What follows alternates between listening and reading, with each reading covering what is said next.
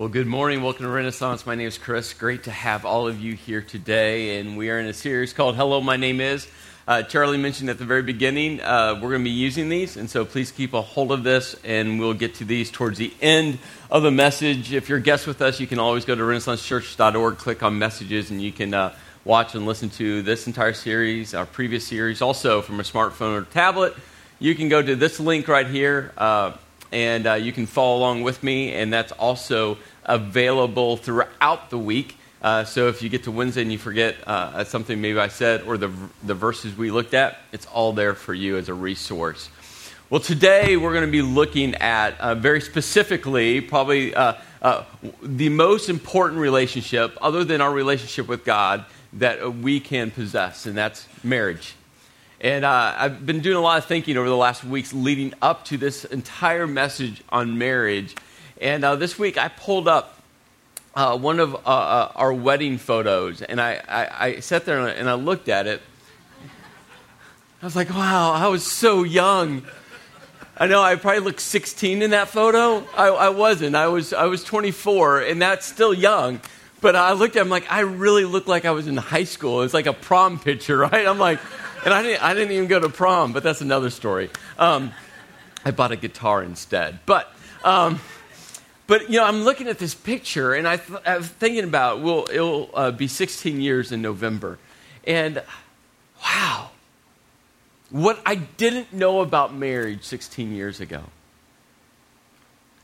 Who I was 16 years ago compared to who I am today, so different and who my wife Kim was 16 years ago and who she is today. So different. What's happened within our marriage over the last 16 years has just been significant. You know, we, we've gone through the ups and downs of marriage. We've had difficult moments in our marriage. You know, um, being, being a pastor and, uh, a, and my wife being a pastor's wife, and now we have kids who are pastor kids. I tell you, you can study all the statistics on that, and it's not good. It's just not, right? It's, it's what, what the church and the emotional and spiritual load of leading the church does to families is catastrophic. And we've worked, diligently worked through that because here's one of the things I want my wife to love and respect me, not for Chris Trethway as pastor, but Chris Trethway as her husband. And I want my kids to grow up loving the church not because I'm the pastor, but because they love God. And here's what I know from all the st- statistics pastors' kids start to hate the church because the church takes dad away from them, and then they start hating God. And so we're navigating through that, and I think we've done a great job. We can do always do better, but we've done a great job. But it's been one of those uh, pressures and stresses within our marriage. Uh, we, we, we lost a child and uh, all the statistics say that for couples that lose a child, 80 to 90% chance of divorce. I mean, that's staggering, right? So far, uh, we're part of that 10 to 20% that haven't. And I think we've gone through the, the real uh, dark seasons of our marriage when it comes to that. And so I look back over the last 16 years, and so many moments I'm like, we're doing great, but I realize how far we have to come. And here in this room, all of us are going to fit into one of six kind of loose categories that I, I, I wrote down this week because I think all of us are at a different stage. And so uh, uh, these are the six loose categories, and I'm sure there could be more, but I think uh, you'll find yourself in one of these kind of areas when it comes to this whole idea of marriage the first three are, are really kind of positive, life giving. The next three are going to be pretty difficult. Uh, the first one is searching. Maybe you haven't been married before and you're in that process of dating and trying to figure out who you want in a relationship, and uh, you're just at the very beginning stage, or maybe uh, you're re entering into the searching mode and you realize that dating 15 or 20 years later is completely different. I've talked to several people that are now kind of uh, re-immersing themselves back into the dating world and they're like there's online dating and match.com and eharmony and that world is so radically different than it was 20 years ago So maybe you find yourself searching. Maybe searching is all about you're just trying to determine if you want to be married or if you want to be married again. And maybe that's the searching place for you, but you're kind of looking out going, what is next? What does this marriage thing look like for me? Uh, maybe you're at the beginning, you know, the first few years, the honeymoon phase, when you're in love and that person can do no wrong. Some of you, can you remember back to those days? Where your spouse could do no wrong. You thought it was cute if your husband left his underwear on the floor. You're like, oh, that's precious. You know, now it infuriates you, right? But you're kind of at the beginning and you're trying to learn, and right, there's a lot of grace that extended. It's, it's a great, enjoy that season, enjoy it. And then uh, maybe you find yourself in the thriving stage. Now, now let me, this, this, I want to be careful with this one. This doesn't mean that your marriage is perfect. It doesn't mean that you have it all figured out. It doesn't mean that, that you don't frustrate each other. It doesn't mean you don't scream at each other or talk loudly at each other. It doesn't mean any of those things. What thriving means is this when you as a couple encounter issues, when you encounter friction, when you encounter tension, you work through it. You identify the issues, you talk through those issues, and you're constantly tweaking the dials of marriage because what you don't want to do is leave an unresolved issue by itself and then all of a sudden it inflames and gets bigger. But when that happens, you both jump on it together. That's thriving. It's working through those issues, constantly fine tuning the dials of your marriage so that you keep moving forward and you keep growing together. And maybe that's your marriage right now. You could say, hey, not perfect. Yeah, there's some tension issues. We're working through those issues. But man, together we're working through it thriving. Now, the next three uh, areas are difficult. And what I know is you might find yourself right in the middle of one of these three areas. Because if you're not thriving, it's stagnating. And maybe you find yourself right now in your marriage and it's just stagnating. I mean, it's just literally, you know, you're not talking through those issues. Communication has come down to a minimum. There's a lot of friction underneath the surface, but you're just, there's no movement. No movement. And if you don't resolve that and start working through those issues and get it back to the thriving stage, it will quickly, and you feel this internally, it quickly goes to this imploding stage. Communication is shut down. And if there is communication, it's yelling and screaming and accusations. The feeling is gone. The I love yous are gone. You're cohabitating. Maybe for you, it's just all about trying to, trying to keep it all together until the kids leave.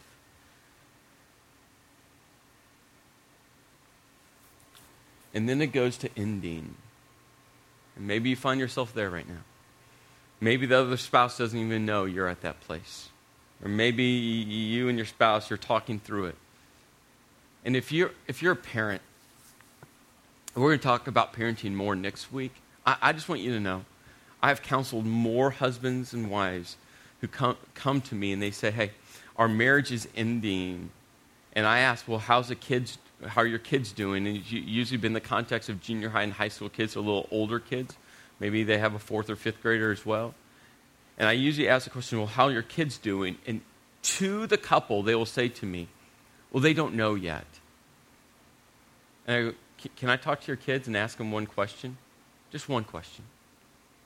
And usually they'll say yes, which shocks me because I tell them the question. I just want to ask them one question How's, how's mom and dad's marriage? I don't lead them one way or the other, I don't bring up the divorce word at all. And to the child, you know what they say to me? It's bad. They're going to get divorced. We don't know when.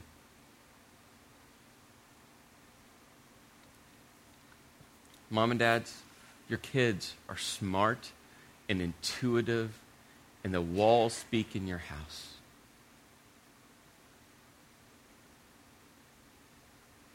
They know. Again, we'll talk about this more next week. But here's what I want you to know. If you find yourself in this stagnating, imploding ending, it's not too late. And you might feel like, well, Chris, you don't know what's gone on in our marriage. Chris, you don't know what he did or she did or what he said or she said. You don't know. You're right, I don't know.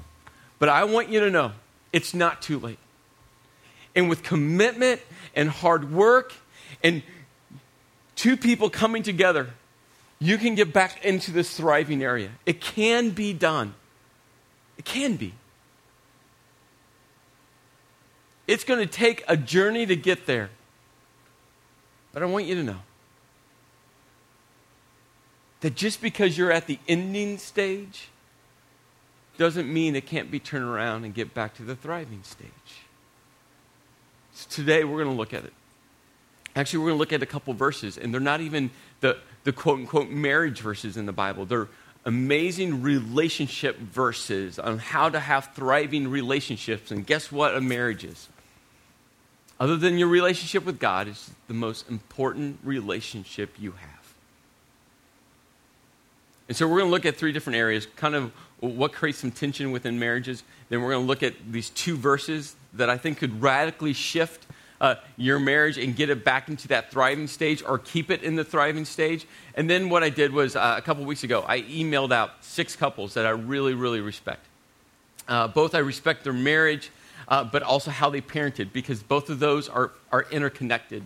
And uh, I just asked them a simple question, and they emailed me back. And so I'm going to share uh, with you from these six couples over 200 years of marriage wisdom and I just figured that was better than my 16 years uh, of marriage wisdom. So that's, that's kind of where we're going today. Last week, we looked, about, looked at the, the brain and how our brain handles negative and positive experiences. And our brain handles both of those in vastly different ways. Our brain actively searches out negative experiences and shoves them into long term memory. But our brain takes positive experiences, and we must wait 12 seconds. Remember that? 12 seconds before that positive experience, that action, those words get shoved into long term memory. And it was fascinating last weekend because after every service, someone walked up to me and gave me a compliment and then stared at me and uh, like waiting the 12 seconds. And Saturday night when it happened, it caught me off guard as a person staring at me. I'm like, oh, what's going on? And then I realized, oh, yeah, I, I preached on the 12 second thing. I was prepared for Sunday. Uh, so 12 seconds. Well, researchers has taken all this, all this research, and what they've done is they, they uh, started to apply it to relation, relationships. Uh, Daniel uh, Kahneman, who was an um, Israeli American uh, psychologist, winner of the 2002 uh, Nobel uh, Memorial Prize in economics, what he's discovered is that our brain logs some 20,000 moments, experiences every day. 20,000. So I'm 40, that's like 292 million for me in my lifetime. And your brain's logging all these experiences. And what, what, what he classifies or describes as an experience is just a few seconds where you interact with some, someone or something or just by yourself. And it logs it in 20,000. Researchers have also discovered that our brain, and this is uh, oversimplifying the research, but our brain literally keeps a scorecard and our mood is largely based off of this scorecard of positive and negative experiences. And think back, brain's actively searching out negative, 12 seconds for positive. And so our mood is largely determined by the scorecard. Well, then another psychologist named John Gottman, he's done a ton of re- uh, research specifically into marriage relationships in regards to these positive and negative experiences. And this is what he's discovered. He calls it the magic ratio. That there's this five to one ratio. That within your marriage, if you have five positive experiences to every one negative experience, is going to be catalytic in shifting your marriage into this thriving category. You know, a positive experience could just be, you know, look in the eyes, I, love you, uh, uh, picking up laundry from the floor, whatever that positive experience is, five of them to one negative. They did research. They, they polled 700 uh, newlywed couples, and they just listened to a 15 minute uh, chunk of their conversation. 700 newlyweds, 15 minutes. And they started logging these positive and negative uh, experiences between this couple 15 minutes. And then they predicted whether or not they would be married or divorced. Ten years later, they came back. And based off of their predictions, off of a 15 minute conversation, using this 5 to 1 ratio, you know how accurate they were? 94%. Think about that 94%. Just based off of 15 minutes of a couple's interactions. Now, what complicates this further is researchers have also gone into the English language, and they have found that out of all the emotional words that we use, 62% of them are negative, and only 32% of them are positive. But they also have found that when it comes to the English language, that when, when we use words to describe personality traits, 74%, 74% of our words describing someone's personality trait are negative. And we wonder why communication, especially in marriage, is so difficult,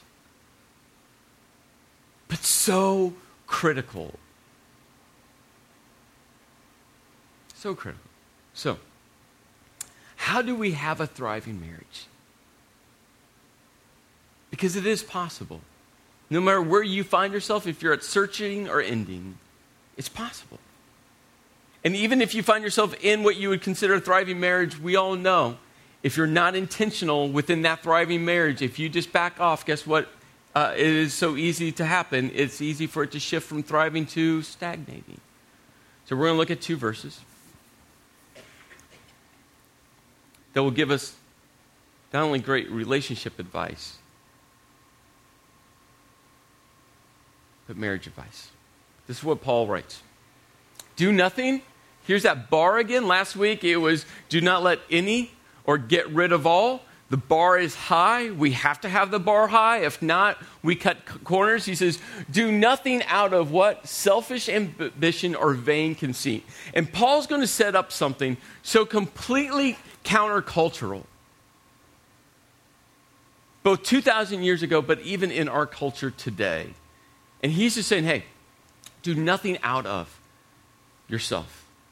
We all, we all have a problem with being me centered. It's why when you encounter a friend or your spouse and they look at you weird or they uh, blow you off or they say something kind of sharp, you take it personally. Don't we do this? Like you have that interaction, you walk away, it's like, man, what did I do to them? Man, why were they rude with me? And you start thinking about what they did to you. How often do we stop and go, man, I wonder what's going on in their world today? Did they just get an email? Did they just get a phone call? what's going on because man that's not usually how they talk to me that's not usually how they act to me that's not usually how they see so many times we default to me and my needs and my interests and what's going on with me and not with what's going on in that person well paul goes on he goes rather rather in humility. Now, this was, this is the word that would have sent shockwaves through every church that received this letter and every person that read or heard this letter read to them. When Paul used this word humility, it would have literally sucked the air out of the room, going, What? Let me explain. About 350 years before this was written, Aristotle kind of made this declaration that humility was not a virtue to live up to. That humility was one of those, those components that he shoved way away, saying, No, no, no, no, that's not a virtue. In fact, this is what he said. With respect to self esteem, magnanimity is a mean between the excess of vanity and the deficiency of pusillanimity. Okay? And let me explain some of this. Basically, on one entire side, he says, guess what? Excess vanity or excess pride. Because in the Greek culture, you didn't want to have too much pride because if you have too much pride, you would start interfering with the gods. And when you interfered with the gods, the gods would strike you down. So excess pride was bad.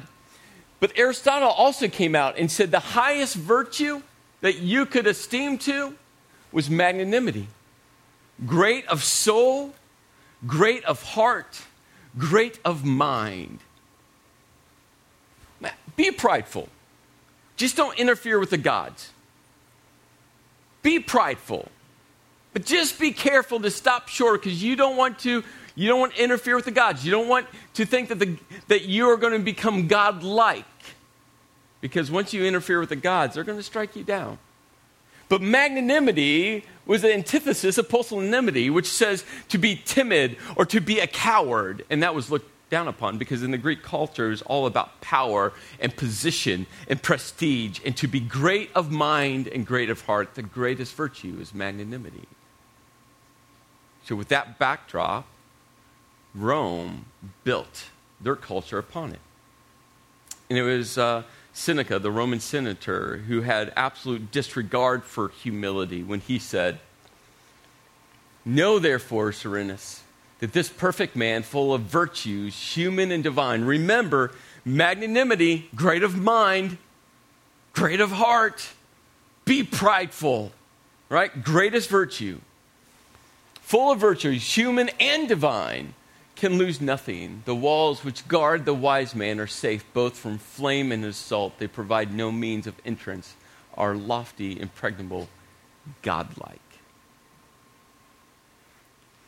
So, this is the backdrop. This is the foundation of the culture.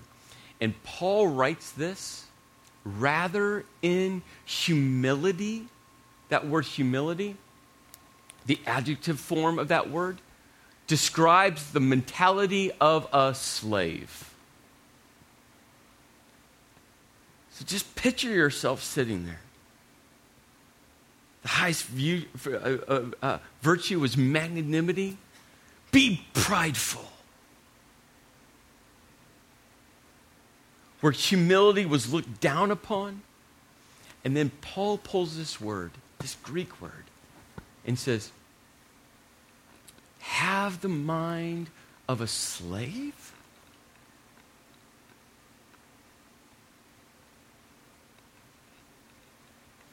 But it's also why in Ephesians chapter 5,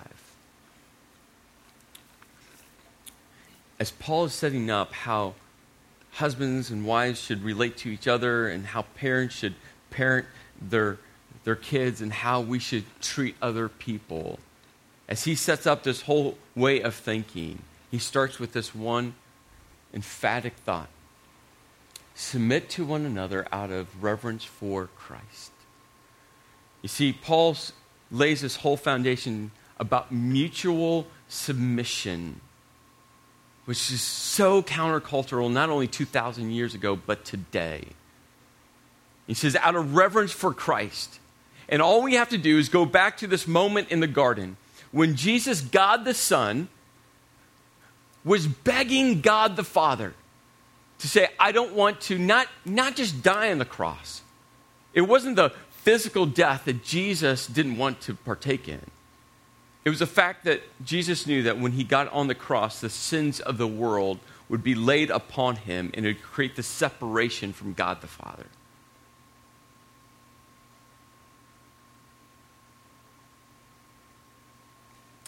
And Jesus says, Hey, God, please take this cup from me. I don't want to do this. I don't want to be separated for you just for this short amount of time, but that short amount of time is, is too much, too long. But then Jesus says, Not my will, but your will be done. You see the mutual submission, God the Son and God the Father together going, hey, I don't want to, but I understand. I don't want to, but I get the point. I don't want to, but. And Paul writes this out of reverence for Christ, what Christ did for us, mutual submission, God the Son, God the Father, submit to each other. And you see, it's a foundation of marriages that thrive. Mutual submission, husband and wife coming together saying, okay, what are your needs? What are your interests? What's going on with you? How can I elevate you and lower me? How can I get outside of my selfish ambition and my vain conceit? And how can I start focusing on you? Paul goes on. He says, Not looking to your own in- interests, but each of you to the inter- interests of others.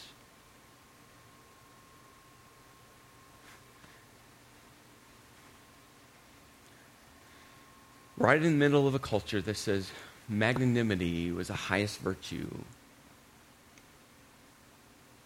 where it's all about self pride, self preservation, self prestige,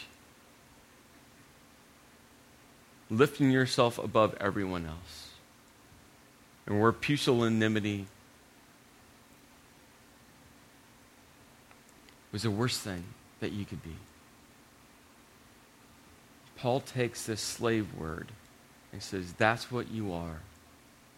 Because when you look to God, and as God as your anchor, when God's light shines down upon you, you realize what God has done for you. And if God has done that for you, guess what we are to do to others? That's why in Matthew it says, So in everything, do to others as you would have them do to you.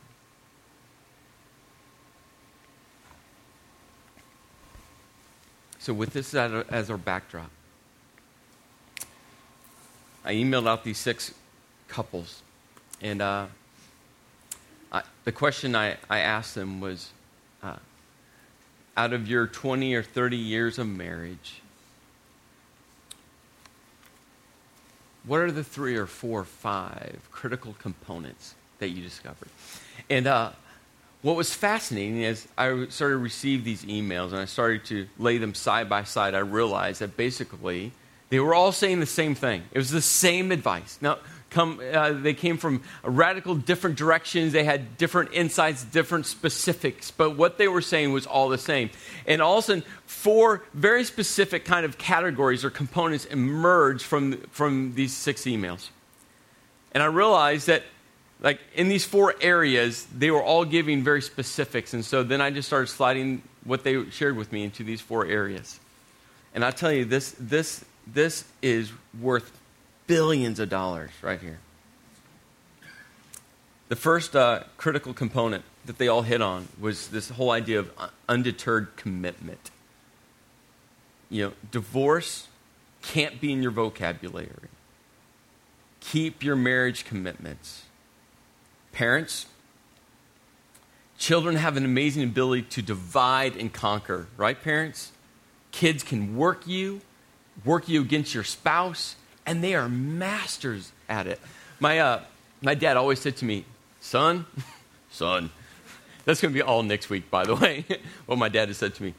Kids are born with all their intelligence. And one day, kids leave the house. Wait, hopefully one day the kids leave the house. I read this new study where they're all moving back in. I'm like, I hope that changes in 10 years.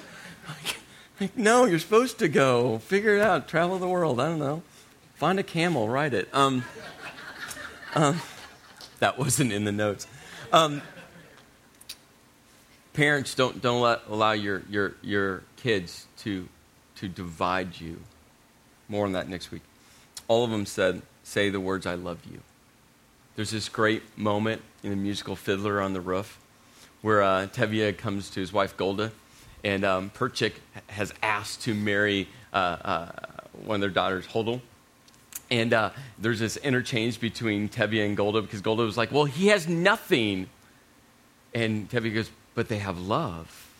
She's like, they know he has nothing to give her. And then they start singing, right? Back and forth to each other. Do you love me? Tevye sings. And Golda would respond by saying, Oh, I've milked cows for you. And he goes, But do you love me? And, he, and she goes, You know, we've starved together and I've shared a bed with you. And he goes, But do you love me? And they're back and forth, back and forth. And then Tevye says, Then you love me. And Golda says, I suppose I do. And Tevye says, And I suppose I love you too. And together they sing. It doesn't change a thing, but even so, after 25 years, it's nice to know. There's power in looking at your spouse in the eyes and just saying, I love you. And this isn't a once a week deal. This is every day throughout the day. There's a power to sending your wife, to sending your husband a simple text. My wife and I do it all the time. You could look through all of our texts. Not really, because I'd get awkward, but you could trust me. Um, I promised my wife I'd be on my best behavior this weekend. But you'll see throughout all of our texts a simple I love, and we don't even spell out you because that takes too long. We just put the letter U. Time management. you have to be saying I love you. And your kids need to hear you say I love you. And I get that maybe you're sitting there going, Well, I grew up in a house where that was never said. Well, you can change that. There's some point where we have to get over how we were raised. More on that next week. You have to tell your spouse, I love you. 1 Corinthians uh, uh, 13 states that love never fails. And I tell you, if there's love in your marriage, even if you're in the, the imploding stage or ending stage, love never fails. And you might need to get counseling. You might need to sit down with someone. You might, again, a ton of hard work. But when love never fails is the foundation of your marriage, because you realize that God's love for you doesn't fail, you can make it back to thriving. Number two, a thriving friendship uh, continue to cultivate a friendship. Uh, my wife and I, we, we are just militant about our date days. I talk about it a lot. Why? Because I know for so many couples, they, they don't date each other anymore. They just don't. Well, we're busy. Chris, my work schedule. Chris, my kid's schedule. I get it. I'm working 70 hours a week. I know people are shocked. They just think I show up on, on, on Saturday and Sundays, right? I get it. Um, there's a lot to this church world and I'm cranking 70 hours, and I have kids in every sport and music you can imagine. And my wife and I are constantly trying to coordinate calendars and trying to figure out how we get kids here and there. And, you know, I'm at, Saturday, I'm at a 2 o'clock soccer game to run home, to jump in the shower, to get dressed to come here. After waking up at 6 o'clock Saturday morning and getting ready for Saturday night service, just fine tuning every point of the message. I get it. Fight for your dates, fight for it.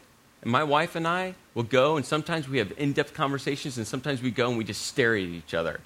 Right? Those are great moments. Like, we're like, uh, but we're together.